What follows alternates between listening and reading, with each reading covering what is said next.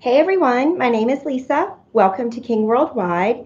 Today we're going to talk about how to resist pressure and mainly satanic pressure that is comes through our mind and through feelings and it's exactly what Second Corinthians 10 5 says. And I'm going to give you some proof sources. I'm going to give you some tools to help you because it's one thing to say resist the devil, cast out negative thoughts, um, do this, do that. But then sometimes it took me almost 30 years to really learn how to do that. And so the purpose of King Worldwide is to lead believers and train God's kings.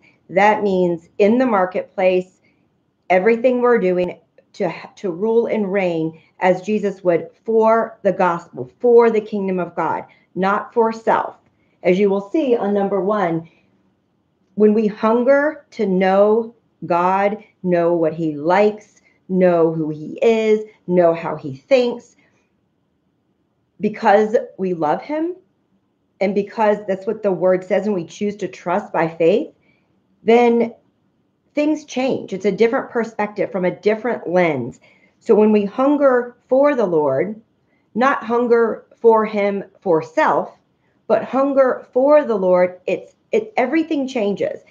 So when we hunger for the Lord and then we learn how to live in his kingdom while here on earth, that is a great life. It doesn't mean perfection, but it means you're on the offense. And it's so much more exciting to be on the offense than on the defense when you're just always trying to fix things. Or, or what does God, God's word say about this? There's a trouble here, there's troubles here. What do we do now? It, it's a lot easier to know that you're on the winning team you've already won and here's how you execute the plan. So let me just read Second corinthians 10 5 i read from um, the amplified classic.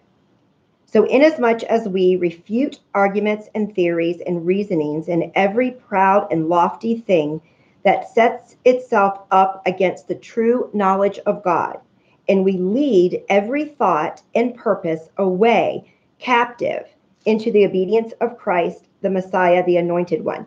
And in King James, it says, casting down imaginations and every high thing that exalts itself against the knowledge of God and bringing into captivity every thought to the obedience of Christ. So, what this means, it truly is every thought. A lot of times people tease me about how I'm so particular in the words um, that I say and it's not legalistic. Um, if it's something's bondage, it's really not from God. If the Lord gave me a revelation 10 years ago about my mouth and my words and and the countenance on the, our faces, that there are spirits, there's spiritual beings all around. We are a spirit being, but there's angelic beings and demons around. And the demonic spirits can do nothing unless we allow them and they don't even know what we're thinking. And so they can see, so they can see our countenance. So why, to me, it's just common sense. Why give them a, he- a heads up? This is why I say glory to God all the time. But this is also why I say when situations come up, I say what God's word says. And it's practice and it's training. So the first thing we talk about how to how to resist the pressure is when we hunger to know God, we hear his voice better. Number two is how to do the Second Corinthians 10 5. And I just read that to you. Number three is resisting the devil. And it's actually, I'm taking it from the faith to faith. Now, I know all I talked about was the pursuit of his presence, but this year in 2021, the Lord prompted me to go back to faith to faith devotional. I think you can um, find this online at kcm.org, but also on the Bible app. And I'm not sure, well, I think the Bible app has pursuit of his presence as well. But the Lord had me go through this and it's brilliant. And I, I'm seeking the Lord about doing, you know, a daily devotional, but I I've done that before. So we'll see. But on April 22nd and today, these are the two topics that actually go along with what we're talking about. I'm not going to read every word, but I'm going to give you the gist of it. So, April 22nd, God really does care for us. And so the, Brother Kenneth is talking about this one. Do you know what it's like to face a problem so big it seems downright irresponsible? There may not be a thing you can do about it, but you feel like you need at least to be concerned. After all, someone needs to be concerned, which is not true. But um, so there was a time where Brother Copeland was holding a series of meetings and he discovered their budget was $900 short. And if you know anything about the Copelands, they don't ask for money. Um, when they were CEO and they were learning um, to live by faith, when they were so much in debt, they don't live by the dollar bill. They live by their giving. And they made a commitment to the Lord that they're not going to ask for money. And that's where the Lord taught me that as well. And it's in the scripture. So instead of giving in to the thoughts, here is what Brother Copeland, through the Holy Spirit, has taught me what to do. And I do these things. So I'm not just reading it to be, um, yeah, say, do this, do this. This is how I live.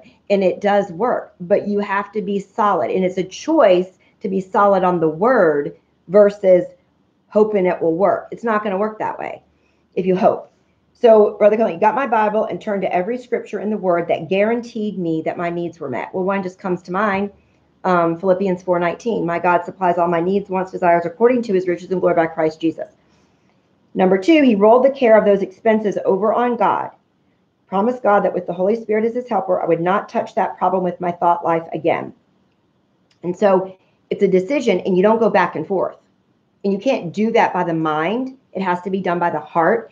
And we build up in the word until one day you just do it and it's very strong and so the story goes on that he was um, praying and, and uh, someone drove up and he was walking around the pool praying before the next meeting and someone drove up and said i have a check for you and i'm not going to be able to come to the meeting and then at that meeting the whole budget was met but the purpose was not about the money it's the process and the principle but the process and the principle doesn't do any good without a relationship with the lord I spent 30 years trying to execute processes. They were not revelation personally for me. They're not wrong. They're in the word. It's just it's a it's a false and it's phony if it's not revelation to us yet. We hear the word and if even what you're hearing here from me it doesn't sit right or you're not getting a fresh revelation, it's okay. Just keep going because until there's a revelation from the Holy Spirit in our spirit, it's really kind of futile to try these principles, to try principles, because it's going from the head and it needs to come from the heart because the heart is the spirit man. So the second one is from Sister Gloria on April 23rd. So the first one talked about how you do it. You find the scripture pertaining to the issue, and then you stand. And you keep looking at the scriptures. There's more than one, as many as you can in different translations until something rises, it's the Holy Spirit rises up in you and it comes alive. And unless we've experienced that, it doesn't make sense. So the suggestion is keep in the word until it happens. And if someone says, Well, I've been doing this and it hasn't happened, well, welcome to the club. I got fed up with it not happening. So I went all in.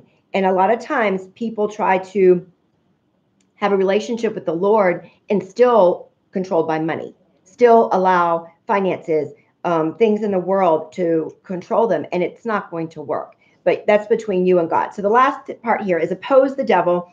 And Sister Gloria says, if you've been crying and asking God to run the devil out of your life, stop. The Bible says you're the one who's supposed to overcome the devil. How?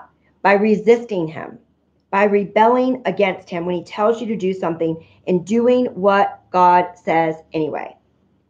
When Satan tries to tell you some lie, contradict him with the word of God, oppose him.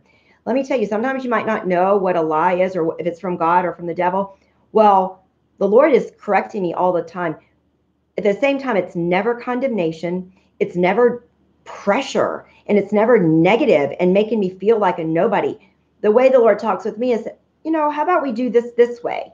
And it's not, it's it's like it's like a father. It's like a loving father because I'm in covenant with him. I'm in relation. I want Holy Spirit to always correct me. I might not like it, but I want to repent quickly. I would rather that than be going the wrong way and not hearing from the Lord.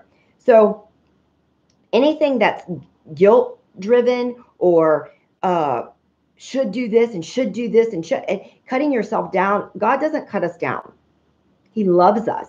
He encourages us. At the same time if we don't keep our heart open and if we're too concerned about the things of the world or our own personal desires of gaining or creating or building more than our relationship with the Lord, it's going to be hard to hear.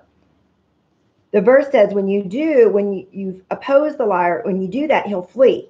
He'll run as in terror. That means everywhere you go, as you walk in faith and oppose the devil, darkness is pushed back. So start pushing back that darkness. You can do it. The life of God is within us. Jesus himself is living inside us. Everywhere we go, he goes. Every problem that comes up against us, every spirit that tries to influence our life is coming up against God when it comes up against us. All we need to do is become conscious of it. Now, living your life moment by moment, knowing that the light of God is in us, the word of God is in us, the spirit of God is in us. Live knowing that Jesus, the Son of God, is in us. Then watch the devil run. And you know what? I don't even care if the devil runs. I tell him, get out and stay out and go to the dry places where you have no rest.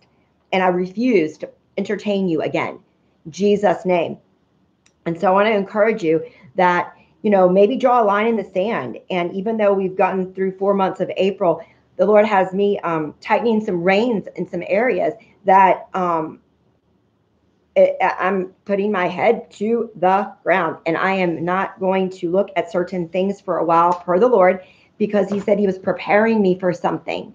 And um, that's all that matters to me is obedience. And I know that's the same for you. If you need anything or have any questions, just email us at king at king worldwide and we'll see you soon. Okay. Love y'all. Bye.